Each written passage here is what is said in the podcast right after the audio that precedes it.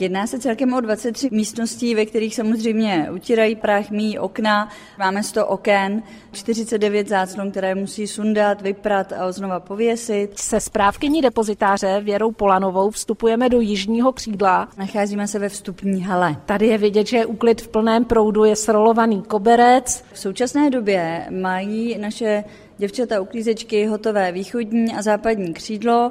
Ještě na závěry čeká očista podlah a úplně, úplně na závěr rozestaví zpět nábytek a utřou prach. Já jsem teď vyšla do zámecké zahrady a kastelán Jan Polívka mi ukazuje jeden opravený altán a druhý úplně nový. Nalezáme se na takzvaném kozím nebo kozlím vrchu. Výhled odsud je opravdu úžasný.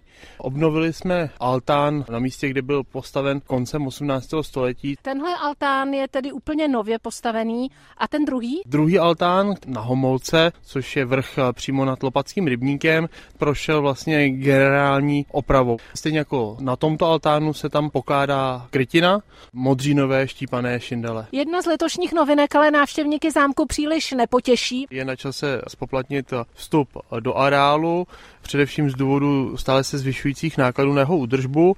Nicméně jsme se rozhodli, že vlastně v rámci toho vstupného tak návštěvníky pustíme do míst, které byly doteď běžně nepřístupné.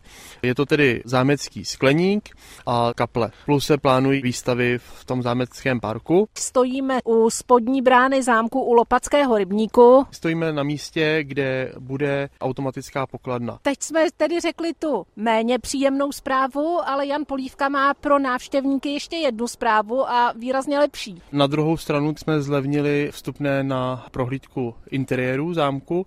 Pokud pokud eh, mám správné informace, tak eh, jsme vlastně jediný zámek, eh, který zlevnil zámeckou expozici a to z původních 180 korun na 160 korun. V rámci toho vstupného tak budou bezplatné toalety, které byly doteď spoplatněny.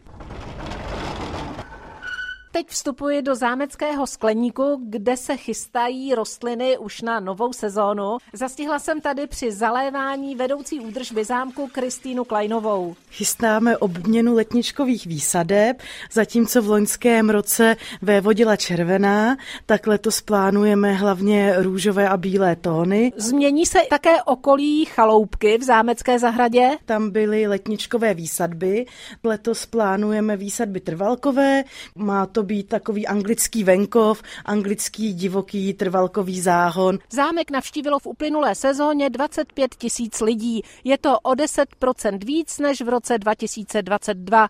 Ze zámku Kozel Veronika Krátká, Český rozhlas.